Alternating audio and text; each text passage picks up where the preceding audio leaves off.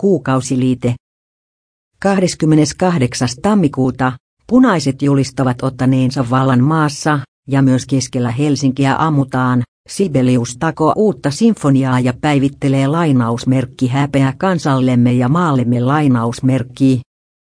Helsingin Vallilassa nuori Sylvi Kyllikki Sinervo on huolissaan punakaartiin liittyneestä isästään, joka ei ole tullut kotiin.